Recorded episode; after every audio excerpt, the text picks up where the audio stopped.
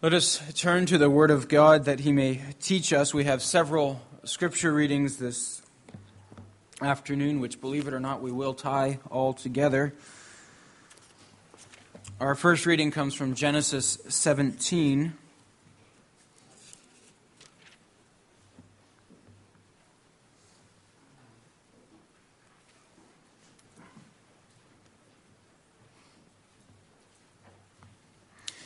Of this is in connection with the question of why we as a church baptize infants. That's the big uh, topic that we'll be focusing on this afternoon. And so let's begin in Genesis 17, reading verses 1 through 14. When Abram was 99 years old, the Lord appeared to Abram and said to him, I am God Almighty. Walk before me and be blameless, that I may make my covenant between me and you and may multiply you greatly. Then Abram fell on his face, and God said to him, Behold, my covenant is with you, and you shall be the father of a multitude of nations. No longer shall your, shall your name be called Abram, but your name shall be called Abraham, for I have made you the father of a multitude of nations. I will make you exceedingly fruitful, and I will make you into nations, and kings shall come from you. And I will establish my covenant between me and you and your offspring after you throughout their generations for an everlasting covenant, to be God to you and to your offspring after you. And I will give to you and to your offspring after you the land of your sojournings, all the land of Canaan, for an everlasting possession, and I will be their God. And God said to Abraham, As for you, you shall keep my covenant, you and your offspring after you, throughout their generations. This is my covenant which you shall keep between me and you and your offspring after you. Every male among you shall be circumcised. You shall be circumcised in the flesh of your foreskins, and it shall be a sign of the covenant between me and you. He who is eight days old among you shall be circumcised. Every male throughout your generations, whether born in your house or bought with your money from any foreigner who is not of your offspring, both he who is born in your house and he who is bought with your money shall surely be circumcised. So shall my covenant be in your flesh, an everlasting covenant. Any uncircumcised male who is not circumcised in the flesh of his foreskin shall be cut off from his people. He has broken my covenant. Next, let's turn to Deuteronomy chapter 12.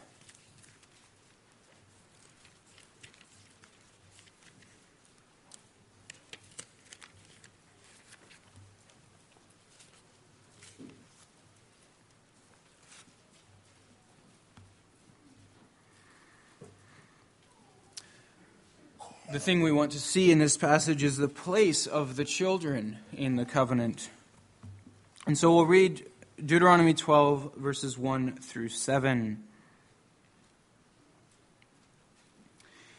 These are the statutes and rules that you shall be careful to do in the land that the Lord, the God of your fathers, has given you to possess all the days that you live on the earth. You shall surely destroy all the places where the nations whom you shall dispossess serve their gods, on the high mountains and on the hills and under every green tree. You shall tear down their altars and dash in pieces their pillars and burn their asherim with fire. You shall chop down the carved images of their gods and shall destroy their name out of that place. You shall not worship the Lord your God in that way. But you shall seek the place that the Lord your God will choose out of all your tribes to put his name and make his habitation there. There you shall go, and there you shall bring your burnt offerings, and your sacrifices, your tithes, and the contributions that you present, your vow offerings, your freewill offerings, and the firstborn of your herd and of your flock. And there you shall eat before the Lord your God, and you shall rejoice, you and your households, in all that you undertake, in which the Lord your God has blessed you. Next, we turn to Jeremiah chapter 9.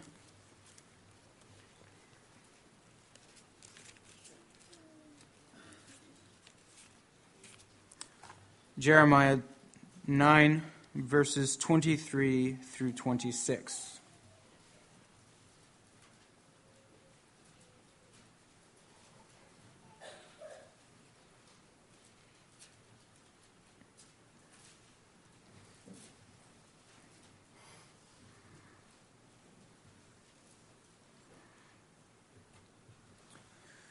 Thus says the Lord Let not the wise man boast in his wisdom, let not the mighty man boast in his might, let not the rich man boast in his riches, but let him who boasts boast in this, that he understands and knows me, that I am the Lord who practices steadfast love, justice, and righteousness in the earth. For in these things I delight, declares the Lord. Behold, the days are coming, declares the Lord, when I will punish all those who are uncircumcised merely in the flesh Egypt, Judah, Edom, the sons of Ammon, Moab, and all who dwell in the desert, who cut the corners of their hair. For all these nations are uncircumcised, and all the house of Israel are uncircumcised in heart. Finally, let's turn to the New Testament, to Romans chapter 3.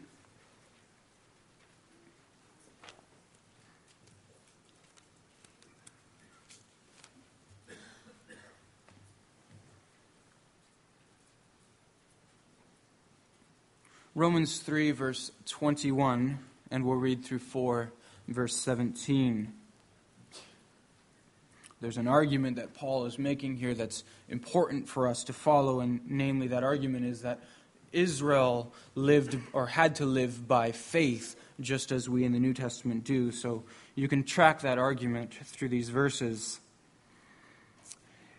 Romans 3, then verse 21. But now the righteousness of God has been manifested apart from the law, although the law and prophets bear witness to it.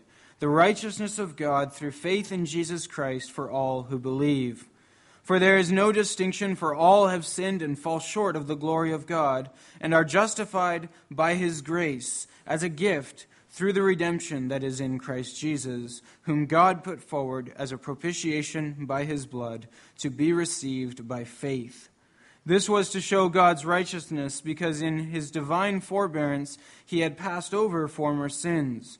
It was to show his righteousness at the present time, so that he might be just and the justifier of the one who has faith in Jesus.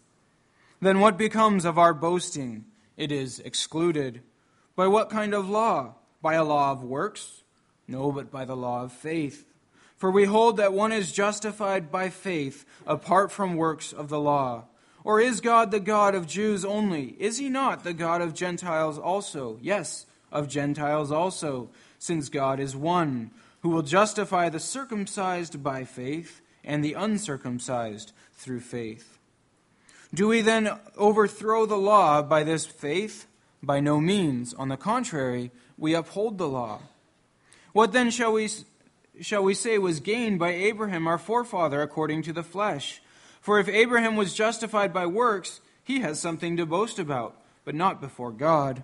For what does the Scripture say? Abraham believed God, and it was counted to him as righteousness.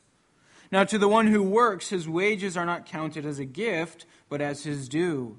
And to the one who does not work, but believes in him who justifies the ungodly, his faith is counted as righteousness. Just as David also speaks of the blessing of the one to whom God counts righteousness apart from works. Blessed are those whose lawless deeds are forgiven and whose sins are covered. Blessed is the man against whom the Lord will not count his sin. Is this blessing then only for the circumcised or also for the uncircumcised? For we say that faith was counted to Abraham as righteousness. How then was it counted to him? Was it before or after he had been circumcised? It was not after, but before he was circumcised. He received the sign of circumcision as a seal of the righteousness that he had by faith while he was still uncircumcised. The purpose was to make him the father of all who believe without being circumcised so that, the right, so that righteousness would be counted to them as well, and to make him the father of the circumcised, who are not merely circumcised, but who also walk in the footsteps of the faith that our father Abraham had before he was circumcised. For the promise to Abraham and his offspring that he would be heir of the world did not come through the law, but through the righteousness of faith. For it is of it is the adherents of the law who are to be the heirs. Excuse me, for if it is the adherents of the law who are to be the heirs, faith is null and the promise is void. For the law brings wrath, but where there is no law, there is no transgression. That is why it depends on faith, in order that the promise may rest on grace and be guaranteed to all his offspring, not only to the adherents of the law, but also to the one who shares the faith of Abraham, who is the father of us all. As it is written, I have made you the father of many nations, in the presence of the God in whom he believed, who gives life to the dead and calls into existence the things that do not exist. So far, the Word of God. Every Lord's Day in the afternoon service, we turn to the Heidelberg Catechism as the summary of the Christian faith, and we take that as our starting point to study the fundamental doctrines of the Christian and Reformed faith. And this week we find ourselves in Lord's Day 27, which is on page 541 of your books of praise. This is concerning the sacrament of baptism.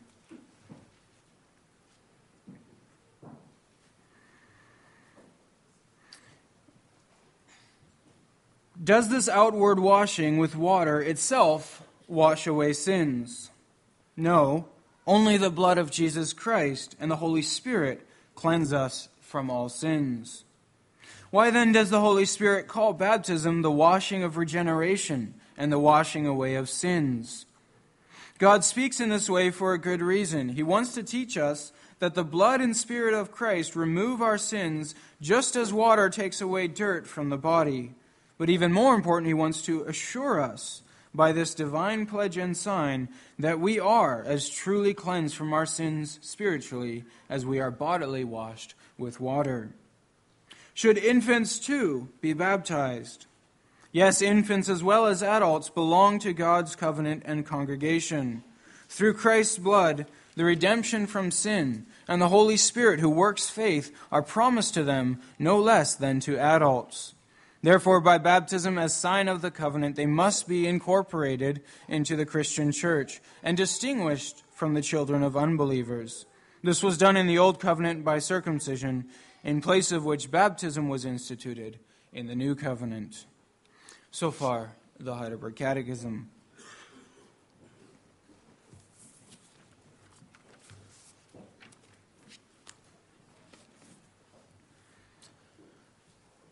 Brothers and sisters in our Lord Jesus Christ. We're continuing our series of sermons on the sacraments, which we began several weeks ago. Uh, the first week we looked at the, the sacraments in general, why we have them, what we can expect from them. Uh, and then last week we looked at the meaning of the sacrament of baptism, uh, what it means, what it gives, what it does not give.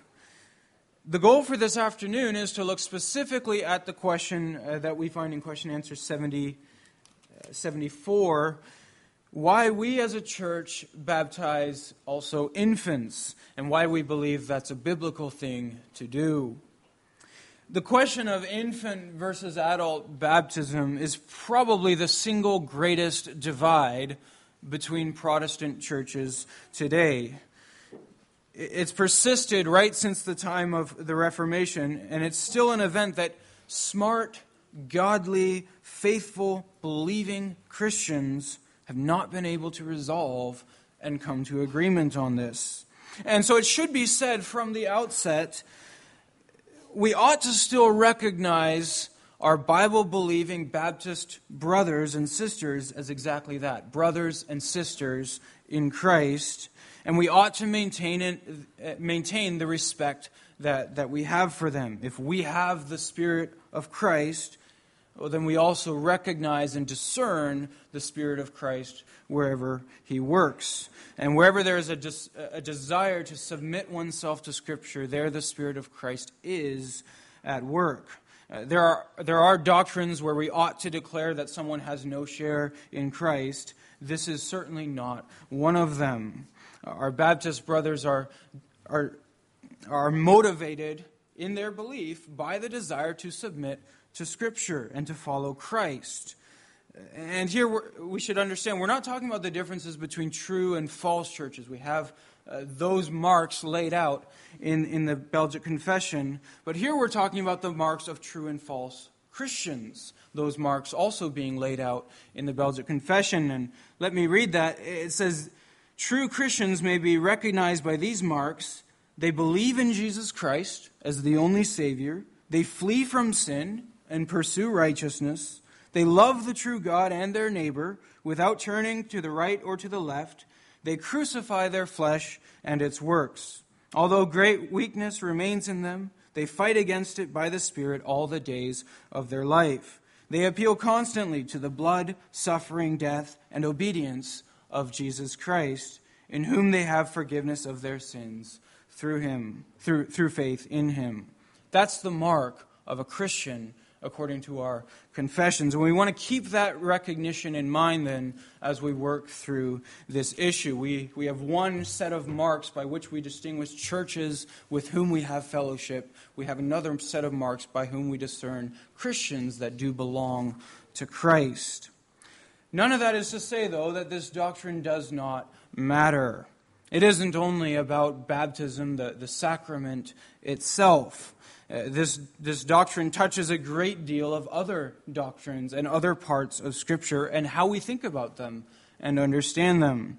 And that's why it often doesn't really make much of a difference if you're talking with a Baptist brother or sister to simply argue about the question of baptism itself. You can point to household baptisms, for example, and, uh, or, or you can talk, uh, Baptists, on the other hand, can talk about passages that require belief on the part of Christians that, that put believing and baptism together, and they would argue that, that then, therefore, they must always belong together. We can argue about baptism itself, but it often doesn't make much of a difference because baptism is just the, the surface issue.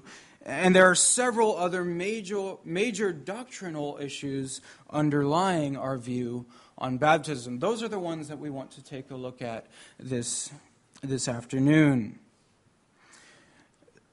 So, obviously, our disagreement over infant and adult baptism does reveal a difference in understanding about baptism itself. But there are a number of issues beyond baptism. For example, the place of children in the covenant and in the church. Do they belong in the church? Are they part of the church? Even among uh, different Baptist groups, there is diversity of understanding there, as there is among different Reformed groups. There's disagreement as well. Which leads to another question What about the meaning of the covenant? What does the covenant mean? That's certainly a real point of disagreement. What is the covenant and what's included or who's included in it? It's a huge question that surrounds this issue of who ought to be baptized. And, and that disagreement, those disagreements, are rooted in yet another question the relationship between the Old Testament and the New Testament. How much of the Old Testament is normative or, or still authoritative for us? How much of the Old Testament determines our faith in the New Testament? Some Baptists would say anything that's not explicitly repeated in the New Testament is no longer normative for us. I would argue, together with most Reformed believers, that whatever is not explicitly or implicitly changed remains authoritative for us. The New Testament didn't come to simply abrogate or, or dispose of the Old Testament, but to fulfill it. And so that means there were things that were shadows that were replaced by the reality themselves. But there are also things that were not shadows that continue to remain today. So, to give examples, the sacrifices and the ceremonies in the temples, these were shadows that pointed ahead to Christ. Uh, and, and so they uh, no longer remain because Christ has come. But the Ten Commandments, for example, those were not meant to be shadows. Those were meant as the enduring will of God, which we strive to obey still today. The command to love the Lord your God with all your heart, soul, mind, and strength. That wasn't meant as a shadow. It's meant to remain even today, and it does. Uh, we could go on and on. The nearness of God towards his people. We sang about that in Psalm 145. The Lord is near to all who call upon him in truth. Well, that's not something that was a shadow that passes away. That's part of the, the faith of the Old Testament covenant as it is for us today. And that then relates to one last question, perhaps the most important of all, which has to do with the way of salvation in the Old Testament and the New Testament. Was salvation in the Old Testament by birth or was it by faith? Many Baptists will argue that the blessings that come from God came by birth in the Old Testament, but they come by faith in the New Testament. And to be honest, many Reformed believers often think this way. And for a Baptist, then they would argue this is why the Jews would circumcise their children, because the blessings came by birth, but why we ought not to baptize ours, because the blessings come by faith. Well, I hope to show you from, from our study of Romans uh, 3 and 4 that that is not the, the, the case about the Old Covenant, that there was salvation by birth. That has never been the case, Old Testament or New Testament. Salvation has always been by faith, Old Testament and New Testament. And understanding that makes a difference on our view of baptism. So are they, there are these many, many issues that surround the question of infant versus adult baptism. It isn't simply a matter of trying to deduce what practice was most likely in, in the New Testament church, which at the moment we have no absolute proof either way, but it involves first answering these other more fundamental questions. And so that's the goal then for this afternoon to, to work on what we believe are the biblical answers to those questions. And then also, I hope to deal with some perhaps objections to these.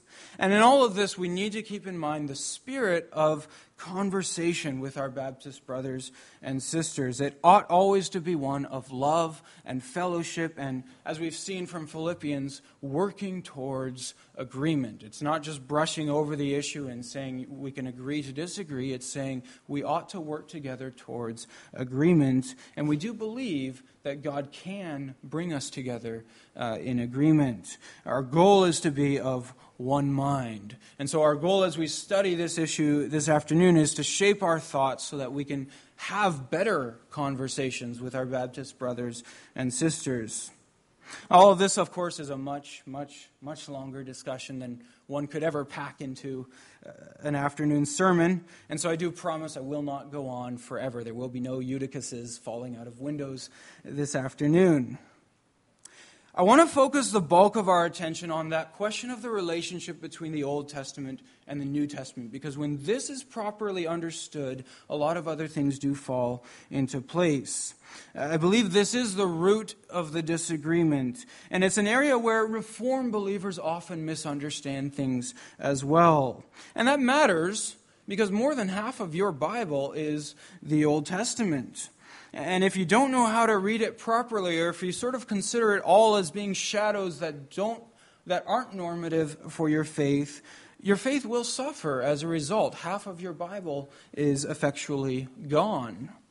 In First Timothy, in 2 Timothy 3, verse 16, Paul told Timothy, all scripture is breathed out by God and profitable for teaching, for reproof, for correction, and for training in righteousness, that the man of God may be complete, equipped for every good work.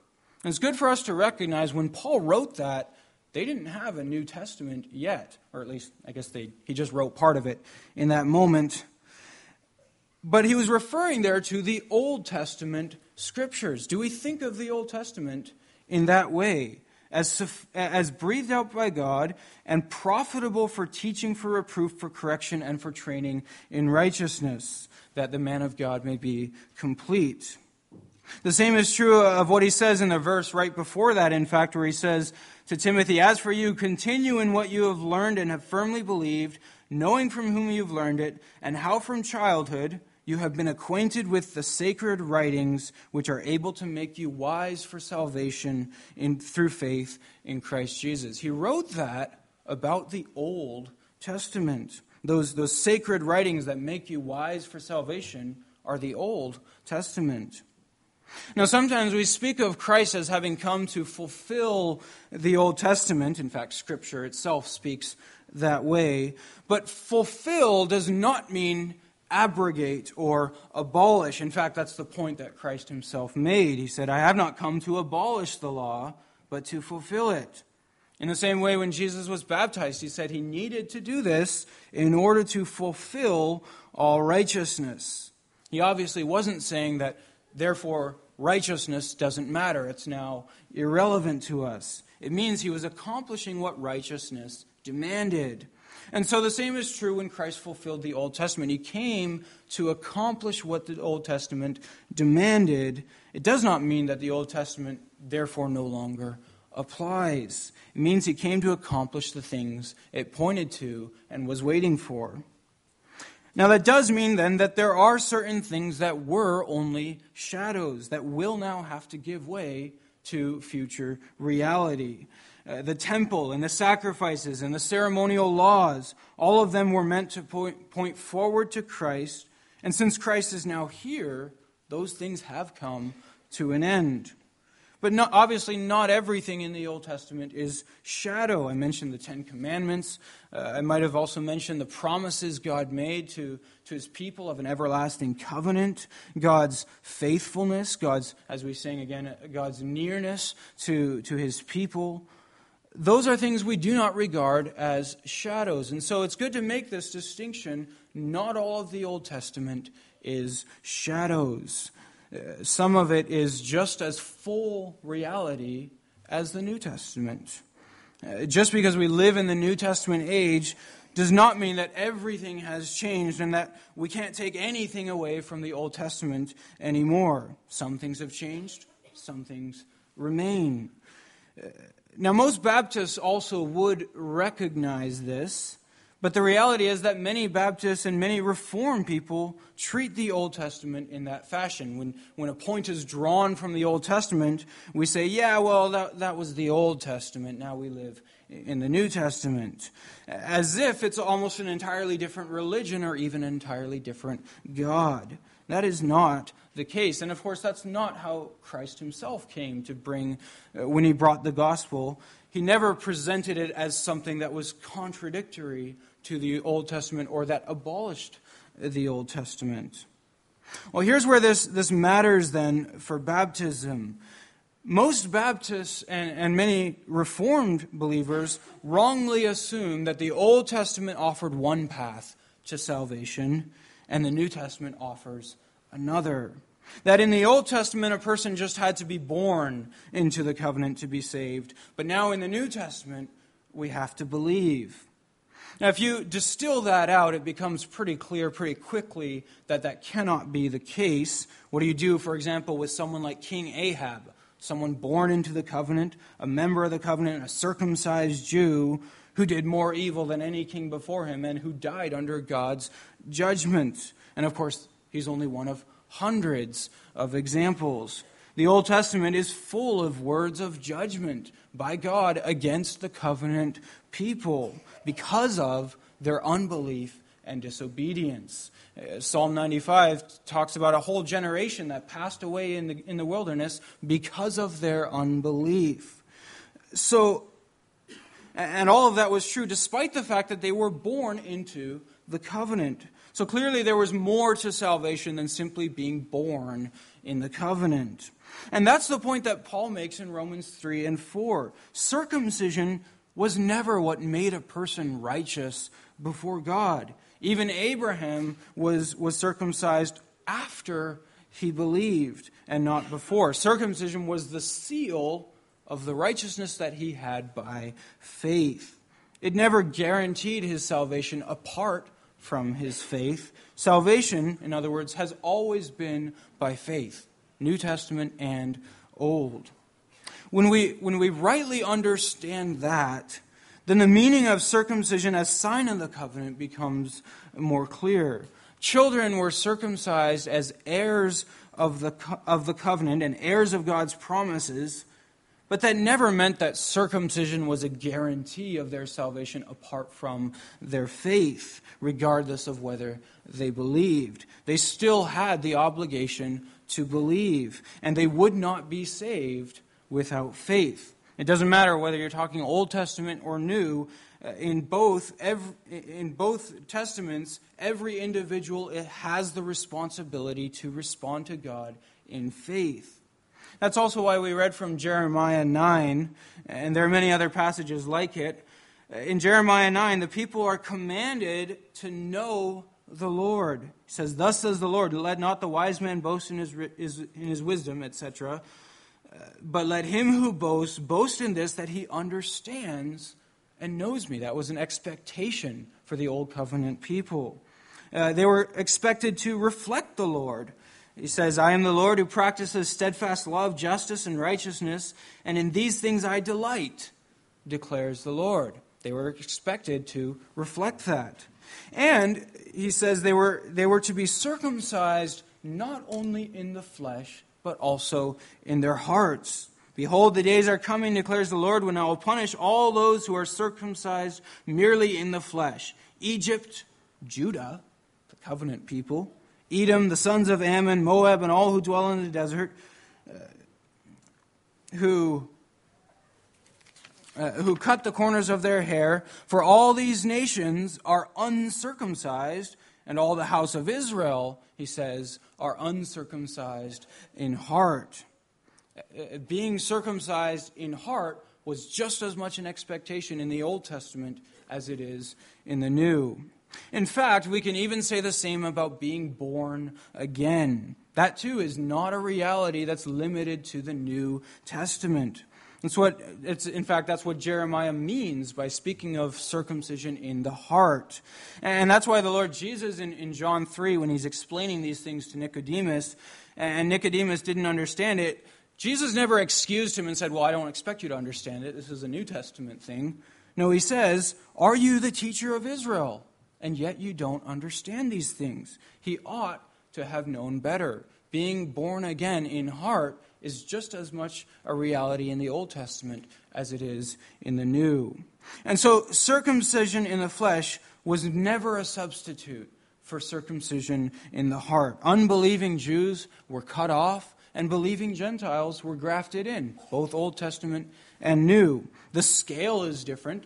In the New Testament, the, the, the, grafting in of the Gentiles has gone global. It's multiple times what it was, but it's still a reality that you find in both. Faith is what makes one a living member of the covenant, not birth. And so when we recognize that in both covenants, salvation has always been by faith, then we can recognize that the new covenant is not an entirely new thing and not an entirely different thing than the old. It's an extension of the old covenant. And when we understand that, then we can no longer dismiss circumcision as something that was done because then you were simply born into salvation.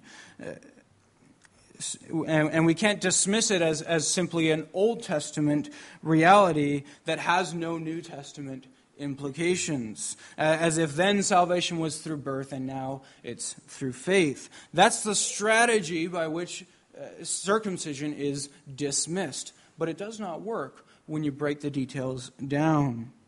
Well, when we understand that, then we can turn to the question why did God have the children of Abraham circumcised as sign and seal of the covenant? In other words, what place did the children of Abraham have in the Old Covenant?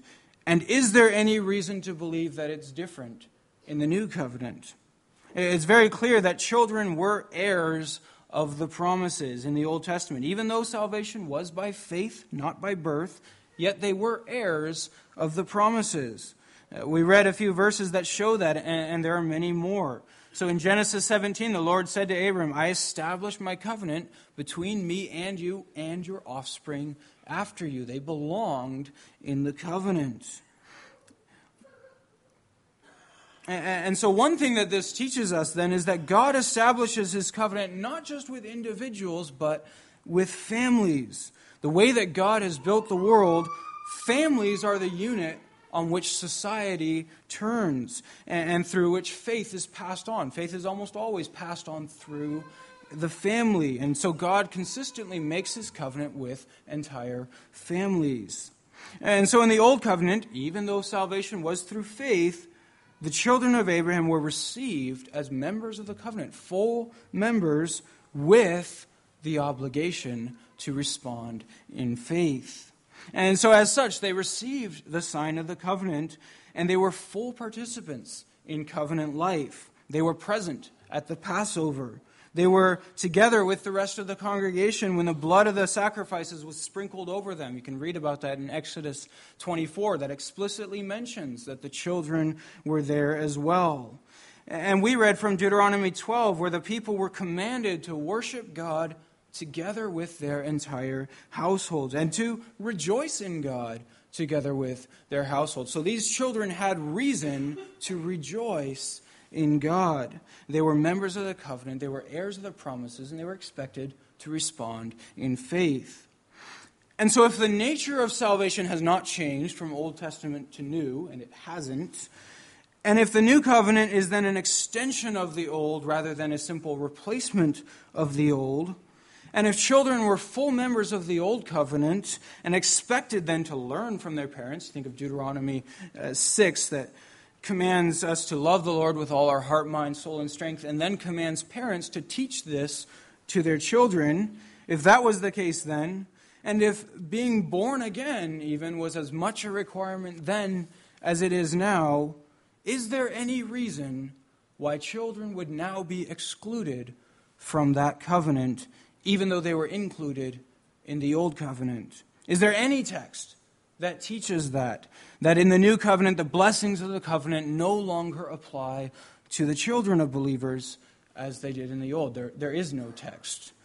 Instead, what we see consistently in, in the New Testament is that the children are included with the rest of the congregation in the church. So in Acts 21, when Paul bids farewell to the, to the church of Ephesus, it says the whole congregation, together with their wives and children, went down to the water to say goodbye. They were understood to be part of the church.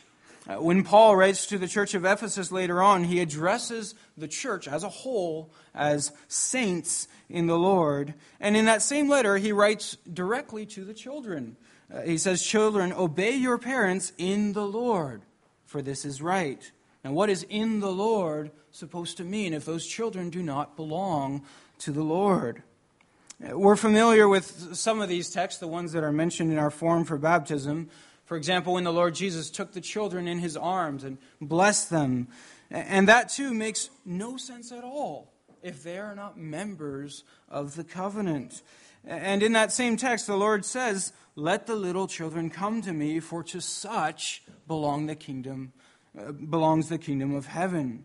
When he says to such, he obviously includes those children themselves. That's, in fact, why, of course, he, he blesses them.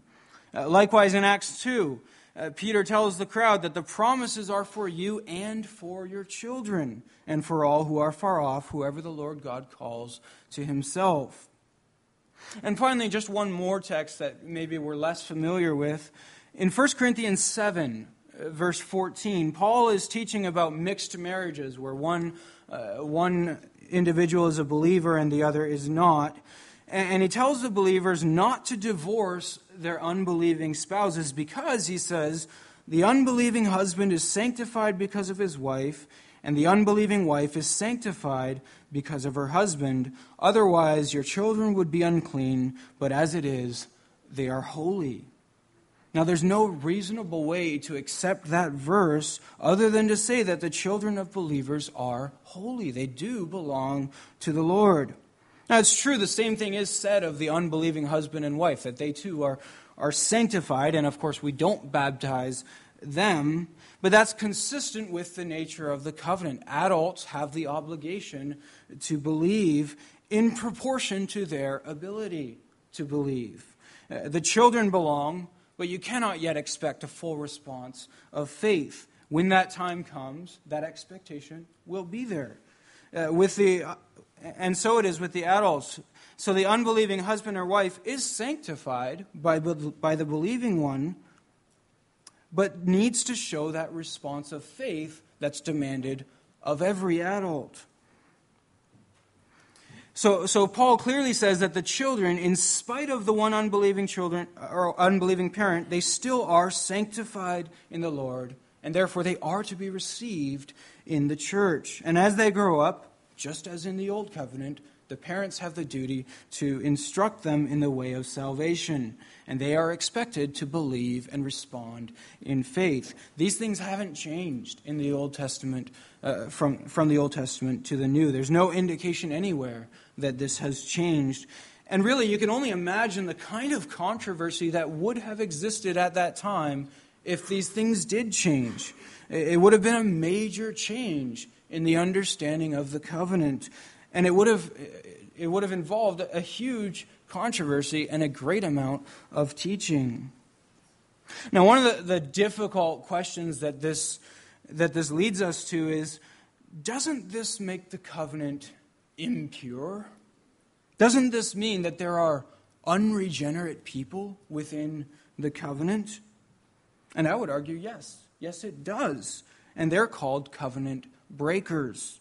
And that's true also in the New Testament, just as it was in the Old, as with people uh, like Ahab and others. In fact, in Hebrews 10, verse 29, the author there speaks of people, again, this is New Testament people, who will ultimately be under judgment. And he says, how much worse punishment do you think will be deserved by the one who has trampled underfoot the Son of God and has profaned the blood of the covenant by which he was sanctified and has outraged the Spirit of grace? What we're talking there, uh, what we're talking about there is covenant breakers. Clearly, not everyone who is in the covenant is automatically elect. Uh, those are different categories, and we shouldn't be confusing them. The covenant is the place of God's promises. Election is, is the, the group of those in whom God ultimately works faith. Those are not the same categories. Uh, I mentioned last week the, the differences that we have, or two weeks ago, the differences that we have with the, the PRC, and this is the central point of confusion that has kept us, unfortunately, apart. Uh, because they insist that everyone in the covenant is also automatically elect, that God only makes the covenant with those who are elect. And, and what you must do then is you must say if a child turns out to not be elect, then they must have never really been in the covenant. But that's problematic because every one of us has heard the covenant promises being given to that child in the name of God through the voice of, of the minister. We all heard that when the child was baptized. And so it leads us to conclude maybe God didn't really mean those promises. Of course, they wouldn't speak that way, but these are the conclusions that that kind of thinking ultimately leads to. We want to keep covenant and election separate as distinct categories. We, we shouldn't do this, turn this covenant into a mystery. In Scripture, Old and New Testament, God's covenant is real, it's visible, uh, it's objective. In the Old Testament, it was made with the family of Abraham and any who attached themselves visibly to that. In the New Testament, of course, it's gone global. It includes Gentiles uh, from throughout the earth. But in both Old and New Testament, God's covenant is visible. People are visibly added in through baptism and sadly, visibly removed through excommunication. We should never think of the covenant in terms of uh, mysterious, in, as if it's a mysterious, invisible reality, as if nobody really knows for sure who's in and who's out. That's not the covenant that Scripture presents. It's very objective and visible. And that does mean then there are unregenerate people who, for now, are a part of the covenant, but will not ultimately be saved. This is true in Old and New Testament. So let me summarize then. We've seen that not all of the Old Testament is merely shadows, so it cannot be simply dismissed. The law of God has not changed, the character of God has not changed, the way of salvation by faith has not changed. We've seen that then, just as now, salvation has always been by faith. And yet, we've also seen that even in that context, children were given the sign of the covenant and were included as full members of the covenant. And so there's no reason to believe that now they are excluded in the New Testament. And in fact, we've seen many texts that indicate the opposite. They are still called holy to the Lord. Now, all of that does not mean that they are automatically saved simply by being members of the covenant. Just as in the Old Testament, they have the obligation to believe. You can say salvation is theirs, together, though, with the responsibility to believe and respond in faith to that salvation. And so, then, with all of that as the groundwork, the question of baptism is, is fairly straightforward. If children belong in the church as much in the New Testament as in the Old, and if they're members of the covenant and heirs of the promises in the New Testament just as in the Old, should they also receive the sign of the covenant? The reason this is so difficult for, for many people is because baptism is a sign of washing and, a sign of forgiveness. And, and so Baptists Baptists look at this and they do not want to declare that their children are automatically washed simply by being born to believers because that seems to suggest that they're saved without ever believing, and that, that would present an alternate way to, to salvation. Well, here we differ with our Baptist brothers only on the meaning of the sacrament itself. For us, baptism is not a sign of being forgiven on account of your faith as such, but on account of your membership in the covenant. If you're an adult and you're brought into the covenant as an adult because of your faith, then you're baptized still because you're a member of the covenant. And if you're a child born into the covenant, you're baptized as such.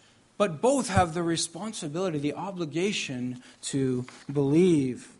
And so, because our children belong to God and are sanctified as, as children have always been, Old and New Testament, we give them the sign of the covenant to which they belong, which declares that the full blessings of the covenant are theirs. Salvation is theirs, together with the obligation to believe. God has not changed, and neither has the way of salvation. That's the point that Paul drives home in Romans 3 and 4. And that's how we should always then communicate the gospel to our children. There are extreme Baptist circles where the children of believers are essentially regarded as, as belonging to Satan because they, they're not yet born again, and so they're unregenerate, and so they are considered to remain Satan's children until the day comes when they repent and believe. Nowhere in Scripture are we taught to think about our children in that way. That isn't, of course, all Baptists, but there are many Baptist circles that still teach this. Now, it's true, we must, we must teach the gospel to our children. Their baptism does not mean they don't need to know the gospel. We, we can talk about evangelizing our children, it just means giving them the gospel. And we must call them to a faithful response but we never do that as if they are outside of the promises, as if they are outside of God's grace. We call them to Christ because they belong to Christ. Uh, they live out of Christ's claim on them. Let's never forget the tender words of the Lord Jesus himself Let the little children come to me, for, to the, for the kingdom of God belongs to such as these. Instead, then, we call them to a Christ who has already claimed them for himself. And we teach them a gospel that is already theirs, together with the obligation to repent and believe. And that obligation also is theirs. So, brothers and sisters, let us indeed then call them to the Savior who has already bought them with his blood and made them part of his people. That's why we baptize them, and that's how we also ought to call them to faith. And let us, of course, always pray then for our children that the Spirit of Christ, the Christ who has claimed them, would also work in their hearts to bring them to Himself. Amen.